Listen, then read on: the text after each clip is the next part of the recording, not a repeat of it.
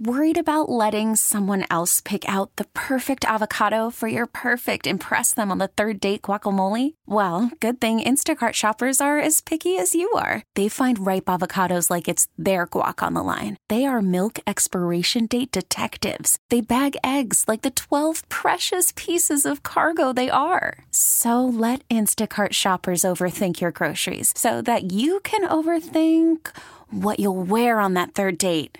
Download the Instacart app to get free delivery on your first three orders while supplies last. Minimum $10 per order, additional term supply. TuneIn is the audio platform with something for everyone. News. In order to secure convictions in a court of law, it is essential that we conclusively. Sports. Got clock at four. Doncic. The step back three. You bet. Music. You set my world on fire. And even podcasts. Whatever you love, hear it right here on TuneIn. Go to tunein.com or download the TuneIn app to start listening. Broadcasting live from the Hyundai Studio, presented by your local Hyundai dealers. This is Chicago's number one and most listened to sports station. 670 The Score is Chicago Sports. Chicago Sports is The Score. WSCR and HD Chicago. WBMX HD2 Chicago. In Audacy Station. The Score! Presented without comment. Two and two. Struck him out. Fastball. If that's the last one Lucas throws, it's his 17th swing and a miss. His ninth strikeout. Can Stoney. I be your agent? How come? oh, how come? I know big money coming up, and I want to be the guy behind the scene. so stay healthy. Oh, that wacky Ozzie Guillen. Mm. Sorry, Sean. I didn't mean to talk over your mother's favorite music from James Taylor. Oh yeah, no, that's fine. I just, I honestly didn't even mean to play it. I was just like, I just need music. So Yeah, there you go, right. Mary Sears. Sorry. Yeah, but sorry, Mary, Mary. Happy Mother's Day to you, Mary Sears. You have a wonderful son that you've raised and done a good. He's a nice young man and an excellent producer. I just want you to know that, Mary Sears. And there's some James Taylor for you. So I, I am sorry to you, dear Mary, if I talked over the sacred James Taylor. Sweet which- baby James, man. That's what it is, yeah. And we played some old school Roberta Flack for for my mom because she. Oh, I just remember when I was a kid, she used to have the, the vinyl records of Roberta Flack. That was that was her jam. Eh, maybe maybe go crazy with a little Karen Carpenter for Gene Grote. Oh yeah, man. We- that we've got that some things planned. spot. We've got some okay. things planned. okay. Yeah, it's early in the show. I'm Mark Grote. It's hit and run. I'm in for Matt Spiegel. I'm going to be here until noon on Chicago Sports Radio 670 The Score. We have a lot of things to get to before noon, including Mother's Day fun. But at 11 a.m., about one hour from right now, we'll talk to Kyle Glaser of Baseball America at some of the MLB's top prospects, and specifically the Cubs' top prospects. That's what we're going to talk about. Also, Cubs wise, Tony Andracki of Marquee Sports Network will be on at 1040. Chris Kamka of NBC Sports Chicago at 1120. We're kind of doing the Cubs stuff in the second half because the White Sox are starting play at Fenway Park in 25 minutes. White Sox at Boston, 1035. Dallas Keuchel against Michael Wacha. So we're keeping it White Sox heavy right now. And in the name of that, the man from whom you just heard right now with that crosstalk with Ozzie Guillen on NBC Sports Chicago was Lucas Giolito, who was a guest on Inside the Clubhouse yesterday with our guys Bruce Levine and David Haugh. All right, Bruce, it's time now to go out to our guest hotline presented by Circa Resort and Casino in Las Vegas, home of the world's largest sports book. And it is our pleasure to welcome in the White Sox ace, Lucas Giolito. Lucas, welcome to Inside the Clubhouse. Good morning. How are you? How's it going, guys? Doing great. Doing great. I hope the weather is agreeable for everyone out there in Boston. It looks like it's going to be a nice day here in Chicago for a change. Uh, congratulations on your big outing the other night at Wrigley Field. Let's start there. Lucas, it, it looked like it was uh, as difficult a conditions as, as you could imagine. How challenging was it for you, and, and how did you get things to to uh, work as well as they did? Um, the conditions weren't too bad. Uh, The, the night before um, Michael's game was just absolutely miserable. Um, I, I was sitting in the dugout. It, it felt like we were in like a vortex. There was just like water swirling around the field. It was it was crazy. I don't know how anyone was playing in that, to be honest. But um, my game, it, it was cold, but you know it's been cold uh, in the Midwest to start this year, so I'm kind of used to it at this point. Um, yeah, I mean, it was just one of those ones where early on, uh, I was just making some mistakes. They they made me pay for it with a couple home runs, but uh, then uh, kind of uh, brought it together and and executed uh, more often than not to you know go solid uh, five and two thirds. I would have liked to go six, but unfortunately, I kind of lost it with the last batter there.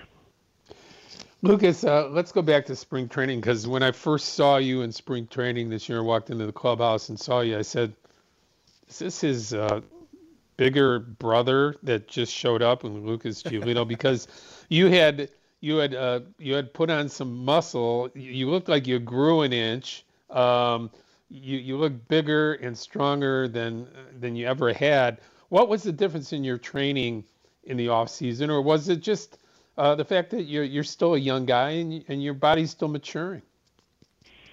I'd say a little bit of both. Um, it was definitely part of the plan early in the off season. Um, you know, talking with my trainer and kind of mapping everything out to put on some mass.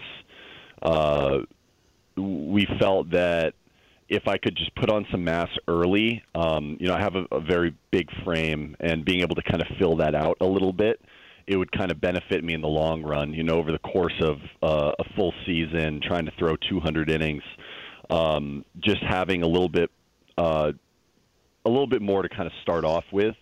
That was kind of the goal. So, um, my, yeah, my my training was a little bit more intense uh, in the weight room and everything. Uh, you know, I wasn't like doing anything like crazy or different from what I've done before, but just a little bit more volume and uh, just kept at it. And uh, I showed up to camp, uh, you know, a bit stronger, and uh, kind of as as I, I thought it would happen um, over the course of the beginning part of the season, starting to like kind of lean out a little bit from that uh, mass I put on. So uh, it's working pretty well.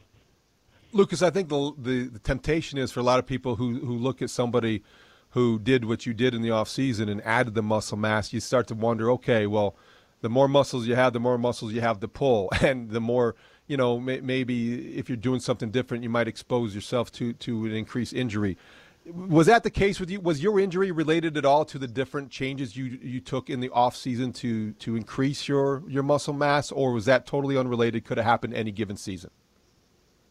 I can't say for sure. I, I really don't think so. Um, I have a history of having weird, strange injuries. Unfortunately, uh, that's something that I'd like to see an end to here in the future. Um, but yeah, I, I pulling my my ab. Uh, it was described to me as a uh, injury a lot of tennis players get from serving. Um, kind of that like that that up to down motion. Um, you know, a lot of baseball players, pitchers, hitters will will pull um, obliques and, and lats and things like that from that uh, like uh, that twisting motion, like hips and upper body. But for some reason, I went the other direction with it and and uh, went with the ab. Luckily, it was super minor. Um, I actually felt really, really good uh, just a few days after the injury. Like I felt like I was ready to to get it going again, but since it was so e- uh, er, since it was so early in the season, uh, you know, after discussing it with the medical staff and everything, uh, they, you know, they wanted to take it a little bit easy and make sure that uh, could fully heal and, and come back strong. So, you know, unfortunately had to miss a couple, but back on track now, feeling really good. The White Sox star pitcher Lucas Giolito, our guest and Inside the Clubhouse for a few more minutes. And Lucas, uh, David and I, before you got on the air with us, were talking about um, uh, the Ethan Katz impact that he's had on the staff, on, on a lot of guys like like Lope and you, and uh, and it seems like he, he's had it on Cease as well. From your perspective, can you give us a, a, couple of uh, paragraph answer on um, what makes his way of simplifying uh, a pitching motion so effective for young pitchers, unless you think I'm off on that. Um, I think I, I honestly think what Ethan's really good at is kind of understanding different personalities and ways of learning um, for pitchers. Uh, I think that he he adapts to you know different types of guys.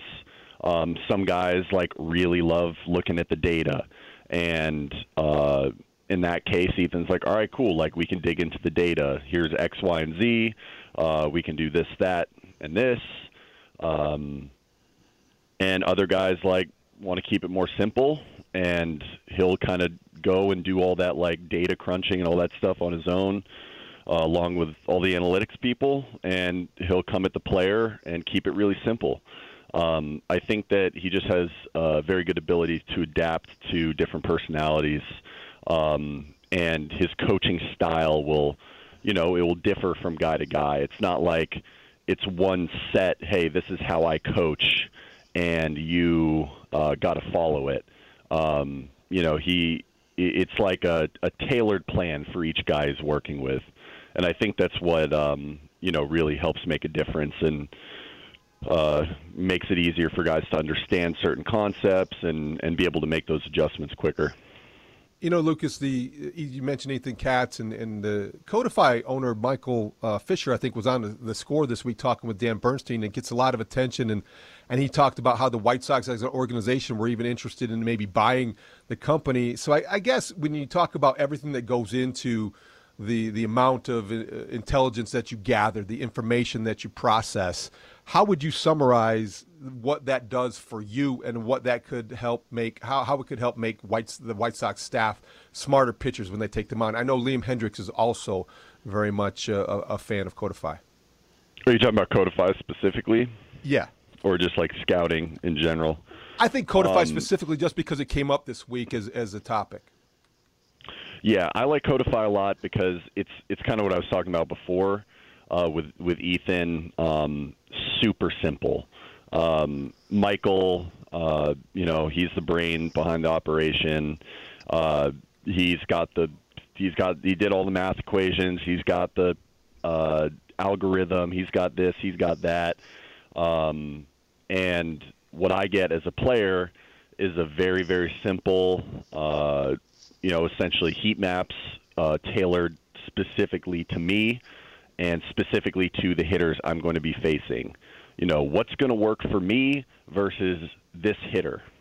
Uh, I get that every week before every start, and it's just uh, another kind of tool in the toolbox to be able to make uh, my job easier. I mean, the job's not easy, but having you know different tools uh, to be able to prepare at the highest level, um, that's that's uh, that's what I think can can help a lot. So yeah, that's that's what I really enjoy about Codify is the simplicity of it. Um, you know, being able to communicate with Michael. Hey, you know, I I really like the maps last week. Like, let's see some maps uh, of this different kind of situation. All right, cool. You know, he'll shoot them mm-hmm. over. Uh, that's uh, that's what uh, really helps a lot. Lucas, uh, last one for me. Uh, David might have a few more, and I, we really appreciate your time uh, today. I'm wondering what the, the Tony La Russa factor has been for you personally, uh, not just from a, a, team perspective, but personally what you have learned, what you've liked, maybe some things you haven't liked, and you've been able to talk out with them. Because one thing about both of your personalities, you're, you're both great communicators. So, from the perspective of communication and what you've been able to glom from that, what has that been all about for you? Yeah, I mean, it started when it started when when we first hired him. It was before two spring trainings ago. Um, that off season, he calls me up and we had like a 30 minute conversation. Um, I'd never met him before, uh, but you know, he introduces himself. He talks about kind of his like principles, uh, very open, honest, upfront um, and explains like, hey, like this is your guys' team. I got to come in here and and earn your respect. Um, you know that that that really started off uh, the beginning of a great relationship. Um, you know, since then, uh, what I really, really have enjoyed, uh, you know, working with, with Tony as our manager is his love for uh, the players, like genuine care and love for for us, not just as uh, not just us as baseball players, like oh cool, like you're doing well on the field, great, keep it up, but um, you know, off the field stuff, uh, family, things like that. Um, you know, for for example, uh, my wife is graduating vet school on uh, May uh, 27th, coming up here, and it happens to fall on an off day. Luckily enough, so. I remember it was like last year I went into Tony's office. I, was, I wanted to be as early as possible. I was like, "Hey Tony, my wife is graduating on this day, and based on uh, the schedule, and this is last year. It's like the the next year's schedule came out. He's like, and I'm like, I'm like, based on the schedule, I got very worried during the lockout, by the way, because I was worried that the schedule was going to change and we wouldn't have an off day anymore. Um, but like, you know, based on the schedule, it's looking like 27th is an off day. Um, my wife's graduating vet school on that day. Uh, you know, before I could even like finish my sentence, he, he he's like, "Yeah, you're going. Don't worry about it. You know, we'll figure it out." And sure enough, completely honored that. I brought it up in spring training. Uh, yeah, of course, no worries. And you know, we were able to we were able to you know talk through it the other day. Me, Ethan, Tony, um, and uh, you know have a nice schedule. So it doesn't affect anything baseball wise, but I'm still able to be there uh, and, and be there for my wife. So uh, that's just kind of like one example. Um, you know, just the I'm trying to think of like the right adjective for it. It doesn't really matter. Uh, that's that's kind of what Tony's all about, and uh, it's it's been wonderful. That that's great. Congratulations to her as well because that's a great accomplishment. And, and Lucas, we don't want to keep, uh, keep you too long, but in 60 seconds, what changed against the Angels in that five-run rally in the ninth? You guys did not win the game, but you haven't lost since. Did something get triggered that day uh, when that comeback fell short? Oh man, um, it's to me. You know, I'm not a I'm not an offensive guy, but it, it was almost like a little. It was almost like waking up from a nap a little bit. Um, you know, I think that we when we were in that little stretch, you know, we were trying. We're always trying. Uh, we're always going to try and play hard and give it our best effort, but it, it was just like it was just like that that little bit of fire was was missing. Um, you know, some of those deflating losses, uh, kind of going through a rough period. It was a little bit of like a wake up, and everyone pulling from the same rope.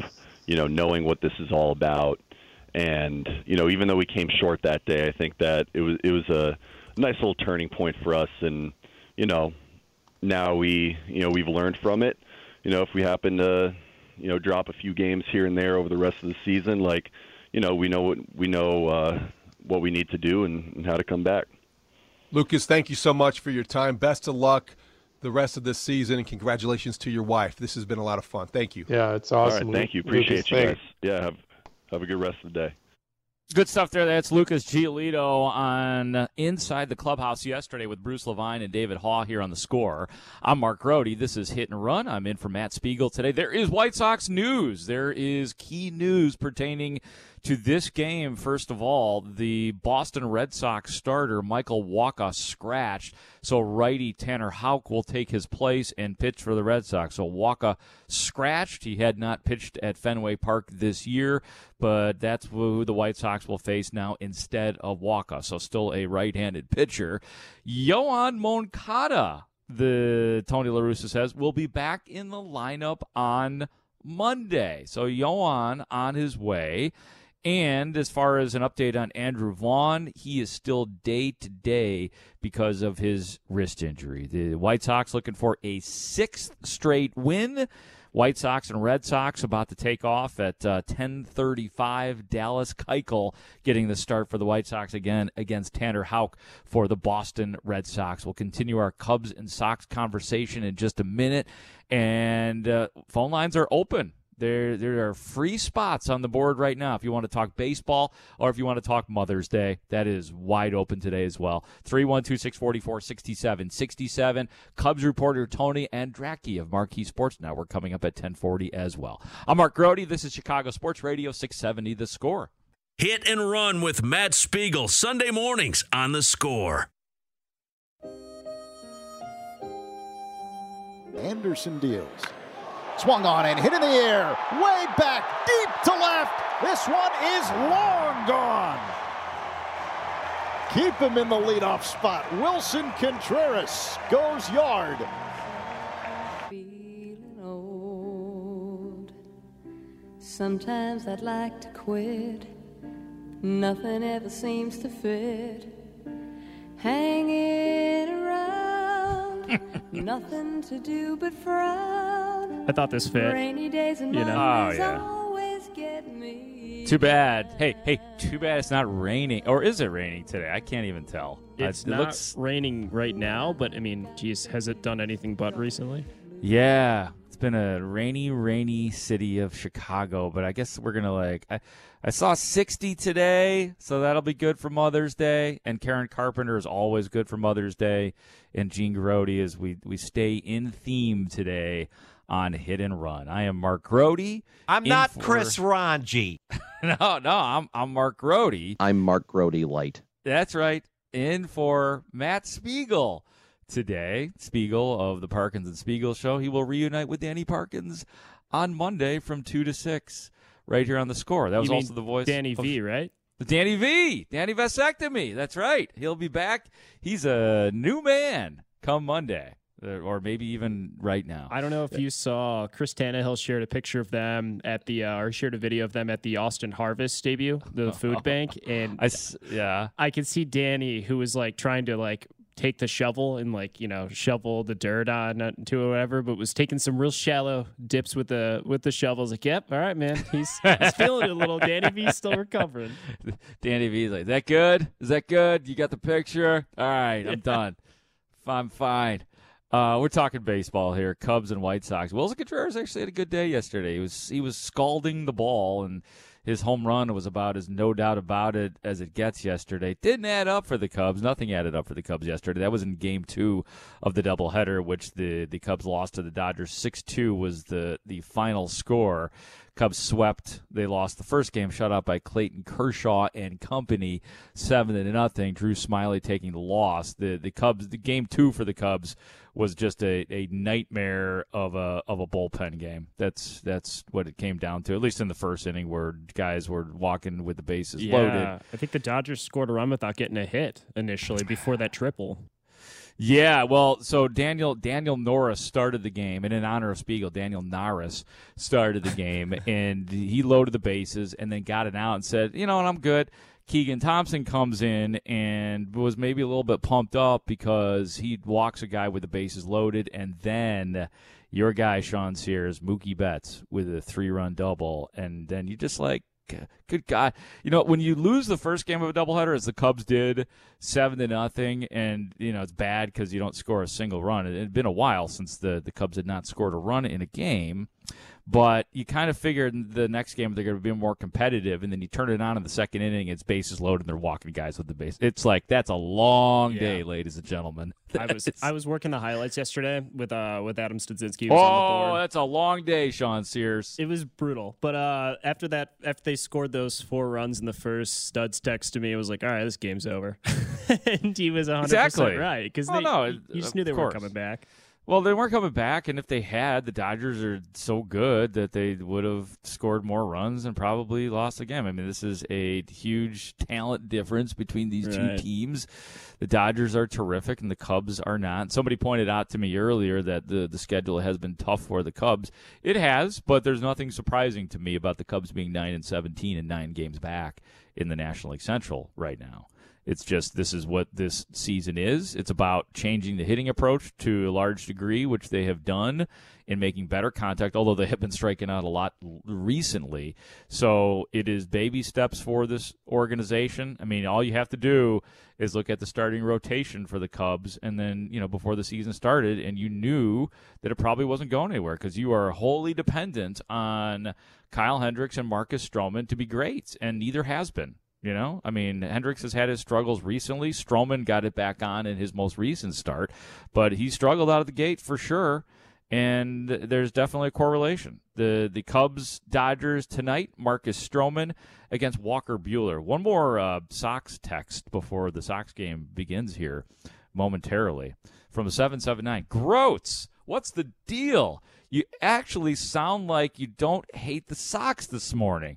LOL, it's kind of uncomfortable. So please take a critical and inflammatory shot at my boys so I know that you're feeling okay. That's from Todd. Okay, Todd. Uh, AJ Pollock is a problem for the White Sox. AJ Pollock. Oh my God. Hasn't figured it out. No, oh, I I actually felt bad for him at one point yesterday because Sean because he kept coming up with guys on base. Yeah. Every time Pollock was up, it was a big at bat. So 0 for 5, leaving all sorts of guys on base. Sox lost a lot of guys on base yesterday in general. Uh, if you want me to stay negative here, um, but yeah, Pollock, I, and I always liked I like AJ Pollock the player, especially young the younger AJ Arizona, Pollock. AJ Pollock looked like he was going to be a five tool superstar. I could not have said it better. I did. I, I I was there watching him play, and I thought, "Ooh, this is this is a ball player, man. This is like center fielder with speed, with pop. He's just like got the baseball-y thing about him. No doubt about that. Yeah. Well, so much for that. He was, you know, got a nice four-year deal with the Dodgers. Been a good ball player, and I thought that he would be good with the Sox. Not yet. Not yet. I there was like a 24-hour period where we all thought that AJ Pollock had solved the Sox problems in right field, but he has uh, certainly not done his job in that regard. So that was easy pickings for you right there, Todd. Uh, that's I'm, I'm, at this point. There's two guys on the White Sox that, if you want to stay negative, that we could pile on. It's AJ Pollock, and then the guy who is starting for the White Sox today, and that's that's Dallas Keuchel. And um, you know this this could be because we don't really know what the White Sox are thinking. Like, are, are they actually thinking that if he has another bad performance today, that there could be a DFA or a change, or are they thinking? Yeah, we're going to need arms here just because, you know, Lance Lynn is not healthy yet and you just never know. And, you know, who's the who's the fill-in? Like how many times we're going to go to the Jimmy Lambert well if you're the White Sox. Right. So, and if right? you're like sitting here thinking Johnny Cueto's going to fix that, like, uh, you know, that's a 30, 38, 39 year old guy, 37, I think, something like that. Yeah. I mean, that's a guy that sure has a lot of innings under his belt, but it has a lot of innings under his belt because he's almost 40. It's fun to think that Johnny Cueto could come in and solve the problem, and he's got like one last gasp of greatness because it's uh, it, Johnny Cueto at times has been great throughout his career for sure.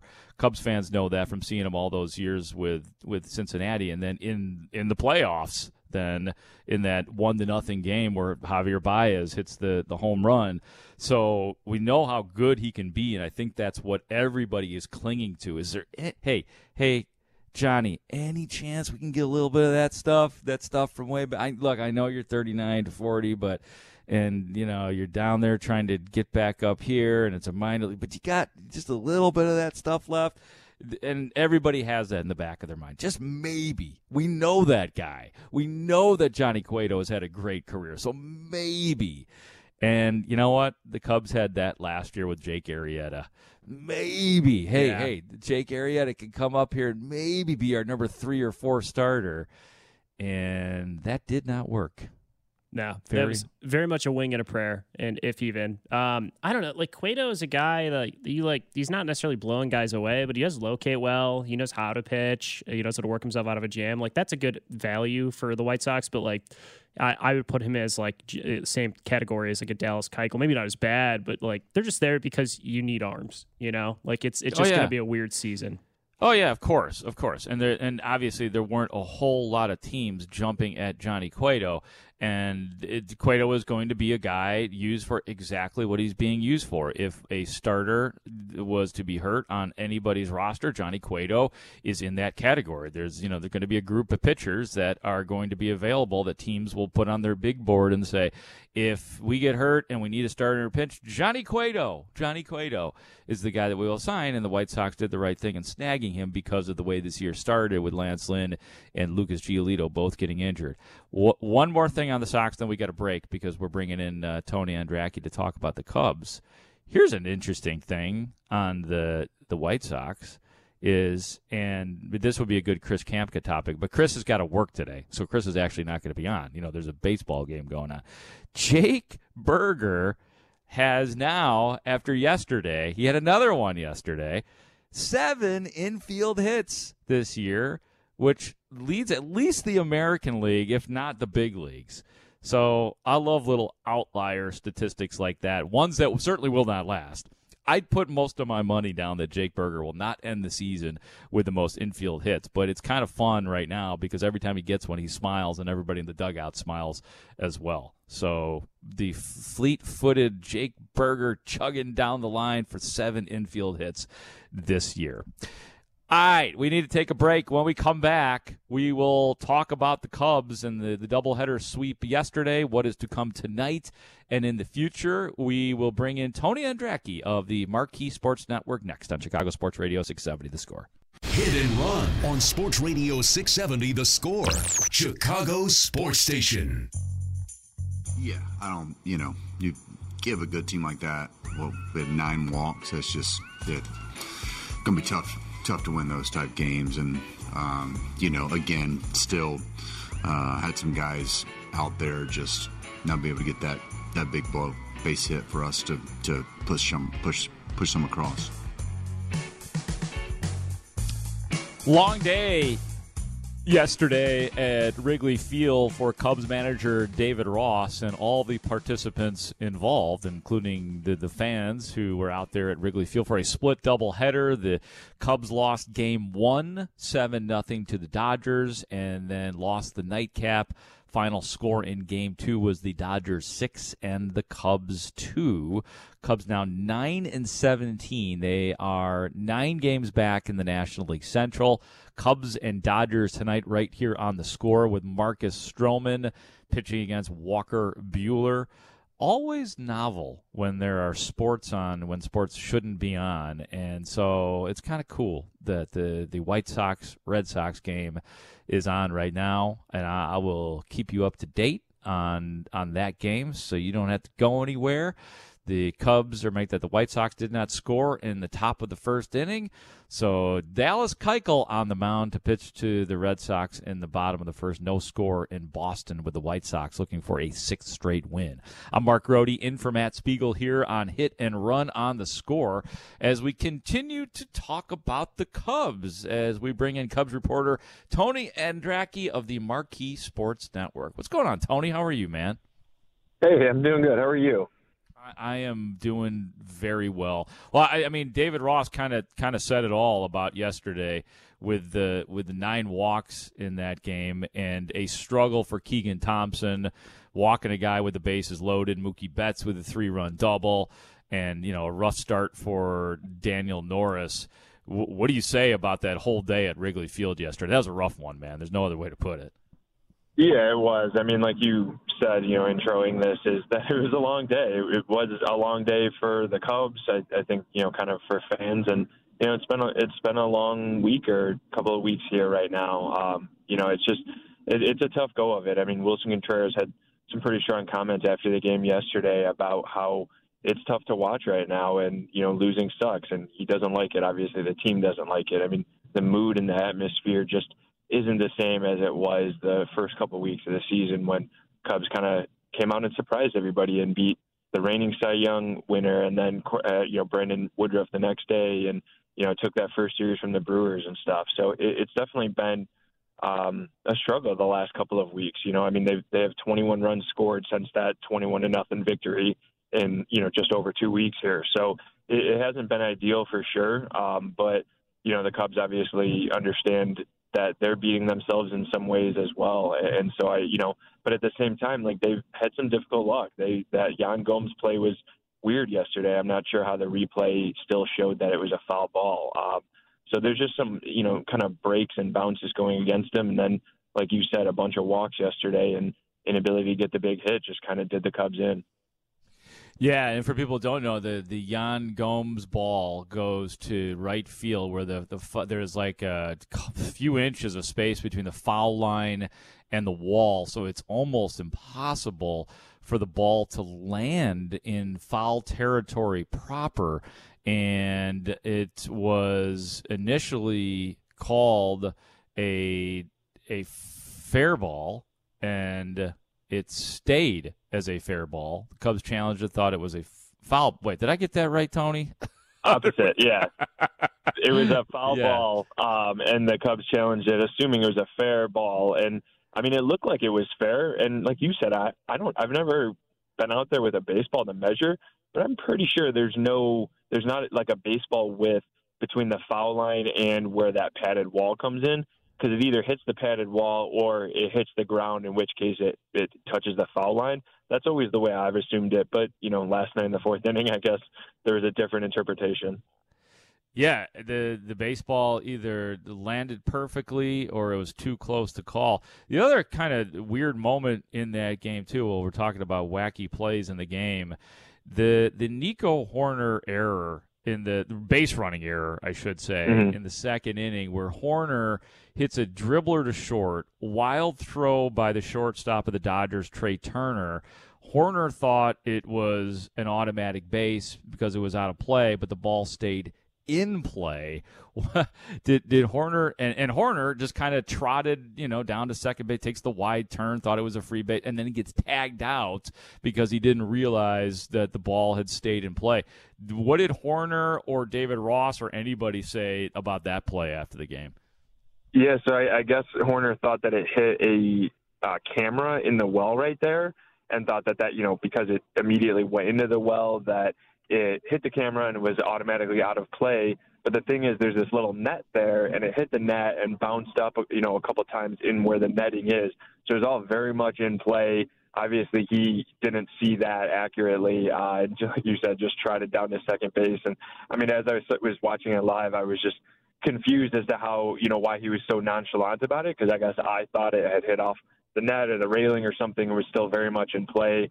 Uh, obviously, the Dodgers tagged him out pretty easily, but I think those two things that we're talking about that you know Hoerner kind of base running gaff and then uh, Yan Gomes doubled on the line. Both things going against the Cubs. They could have had a runner at least on first base in both instances, and turns out you know both plate appearances resulted in outs. It's just kind of the way things are going right now for the Cubs.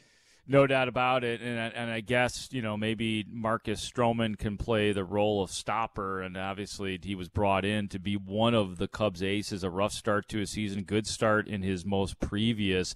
He goes up against Walker Buehler. What are you expecting out of uh, Stroman tonight? Do you think he he's back on pace to be more Stroman esque? Yeah, I mean, he certainly looked good the last couple times out. He has back-to-back quality starts after you know, a couple of hiccups to start the season, and he's such a guy that's so in tune with his mechanics, and he's a very big feel pitcher. That he and Kyle Hendricks are similar in that regard, and that they need their mechanics or their arm motion or whatever. They need their whole body to flow in the way that they want it to, to because they don't blow blow things with guy by you know by guys. They don't throw 98 miles an hour and everything else. But the way they they work is everything moves, and they need pinpoint control and accuracy. And Stroman has had that the last couple times out, and he wasn't making any excuses. But the reality of the situation with short spring training was the last few starts would have been his first few starts of the season. So his first two, three starts of this year would have normally been in spring training where he's able to continue to build up his workload and work on things and get those mechanics in line the way he wants them to be. So he certainly looks like that now. He looks a lot more like the pitcher who was going six or seven innings last year every time out for the Mets. So I'm certainly expecting that again. And he did play that role of stopper last weekend in Milwaukee with the seven shutout innings and outdueling Corbin Burnes. So I, it's certainly possible tonight, you know, as well. But again, the Cubs have, have another tough task here. They've faced a lot of good pitching lately, and they have Walker Buehler, who is another NL Cy Young candidate. So uh, they got to beat him if, and obviously have Stroman continue to pitch the way he has been pitching. Yeah, and the Cubs wrap up this series against the Dodgers tonight, and then it is on to the San Diego Padres for the Cubs. And we are talking to Cubs reporter Tony Andracki of Marquee Sports Network. I'm Mark Grote here on the score, hit and run, in for Speegs on a Sunday on Mother's Day. And it was interesting yesterday uh, as as David Robertson was coming into the game for the Cubs yesterday, they were you know showing how dazzling his numbers were, and I was thinking, man, there, there's during this recent stretch, there hasn't been a lot of good for the Cubs except for David Robertson, and of course. He gives up a two-run opposite field homer to Mookie Betts, but but he has been extraordinary this year, Tony. Do you think that, and and I don't know if we have to base this on yesterday, can Robertson keep this up, man? Because I, I am surprised to see the production that he has given to the Cubs this year. Yeah, I was surprised too, to be honest, just because obviously he's done in the past, and we've seen him do it in Chicago. You know, for four years on the South Side, he was a really good pitcher and a really good closer for that whole stretch and has done it in New York, so in big markets, and obviously a very long track record. But he he signed a little late, and we talked about the shortened spring training already, just how it impacted everything with with all the pitchers getting ready. So I mean, you know, you have David Robertson come in, he signed late. He was just starting to get off the mound, and then his wife gave birth to their third child. So he goes back home to Rhode Island. He misses almost a week of spring training, comes back, throws a live BP. Michael Hermosillo hits a home run off him, you know, and we're watching on field one, wondering like, is this guy going to be ready for the season? Which was a week away. He ends up making two appearances in, in Cactus League play. Comes out and is just amazing. You know, he didn't give up a run like you said until last night, which was also only the second hit he has allowed all year. So yeah, I, I just thought like, wow, this guy's doing really good. I, you know, I was curious about it, and uh, when I talked to him in spring, he mentioned when he was back home in Rhode Island, he played catch with his buddy down the street, this guy Brian, who's a general contractor, and so that was kind of how he was able to keep his arm in shape and and get ready and feel good and build up to the season. So I ended up actually talking to Brian earlier this past week, and you know he gave me a little bit of a lowdown of of how he played catch with David Robertson and how uh, Robertson was able to just stay ready and get ready and be confident to start the season because this is also a guy who had Tommy John surgery yeah. like two and a half years ago. So the whole thing is just kind of fascinating. I, I mean, it, it was not something that was really on my radar. I, I didn't think I thought he might be good, but I didn't think he'd be this good this quickly for this team. Yeah, no, that's that's some great stuff. It's an interesting story that he's sort of David Robertson has sort of remade himself for a potential, the proverbial second half of, of his career. Tony, I want to ask you too, last thing, and that is about David Ross, Cubs manager. And he, he knew that there was going to be some tough times with his team. I mean, everybody knew that when the Cubs traded everybody at the trade deadline. How has he been in managing this team, and how is he different from when he started managing this team a couple of years ago in the pandemic year? Yeah, I mean, to answer that first question, I, I think there's just rave reviews all throughout the organization from young players that he's talked to in spring training or in minor league camp before the lockout ended this year, or even last year, right after the season ended. And remember, it was such a long, grueling season last year with COVID restriction, or not even restrictions, but just you know, like all the the guidelines in place. And uh, obviously, the Cubs ended the season in a tough fashion the last couple of months, and then Uh, had some some guys on the COVID list to end the season the last few days. So right after that, he went down to Arizona, the instructional league, and talked to a bunch of the young players. So it, it's those kind of things, and obviously how he's managing the big league club, but he has his fingerprints all over every level of the organization right now, and has drawn rave reviews from everybody, from Jed Hoyer's front office to players to young prospects to other coaches. And so, yeah, I think he's really handling himself well and you know showing the the type of manager that the Cubs always knew he can be. And I think a lot of that starts with communication and just who he is as a person. Uh, that certainly helps, and, and he's shed that Grandpa Rossi label and become the leader that they know him to be. And yeah, you know, obviously this is necessarily not the the easiest situation for him to be in, but the Cubs did just give him an extension in spring, so he's going to be the manager here for a while, and and I think continue to show and and grow who he can be as a leader. Tony, great stuff as always. Great catching up with you, man, and have a great Sunday out at Wrigley Field today. Sounds good. Thank you, Mark. All right, man. That is Tony Andracki, Marquee Sports Network. I should say the Cubs and Dodgers tonight here on the score because they are the, the Sunday night baseball game. It's it's a really good point that he made right there, Tony Andracki, about shedding the Grandpa Rossi title. Like one way or the other, that was going to have to go. And David Ross knew it, and he also knew that it wasn't going to go away right away. Like when Rizzo and Bryant and Baez his friends are still on that team, it no matter what, it was going to be awkward and probably no matter what David Ross said, difficult to manage. And you know there are still holdovers like Jason Heyward, with whom he is very close, but we saw him pinch hit for Jason Heyward earlier this season when Patrick Wisdom smacked a home run, and then he had to address that and talk about it and be a little bit delicate with it. So it's he is not complete yet. I don't, I don't know, but he, it feels like David Ross just just watching him talk, hearing him talk, and just knowing who's on the team and not on the team anymore, it feels like David Ross is in a, a much better control of the Cubs right now. Like he has control and he is comfortable in what what he is doing. Tony also mentioned, you know, young players that David Ross was talking to. You know, how about how about Pete Crow Armstrong? That do anything for you? Kevin Alcantara, Caleb Killian, Brennen Davis, Ed Howard. We're going to talk about all of those guys coming up next. The hot Cubs prospects. We're going to do that with Kyle Glaser of Baseball America next here on Hit and Run on Chicago Sports Radio 670 The Score. Tune in is the audio platform with something for everyone. News. In order to secure convictions in a court of law, it is essential that we conclusively. Sports. Got clock at four. Doncic. The step back three. You bet. Music. You set my world on fire. Yes. And even podcasts. Whatever you love, hear it right here on TuneIn. Go to tunein.com or download the TuneIn app to start listening. We really need new phones. T-Mobile will cover the cost of four amazing new iPhone 15s, and each line is only $25 a month. New iPhone 15s? It's over here. Only at T-Mobile get four iPhone 15s on us and four lines for 25 bucks per line per month with eligible trade-in when you switch.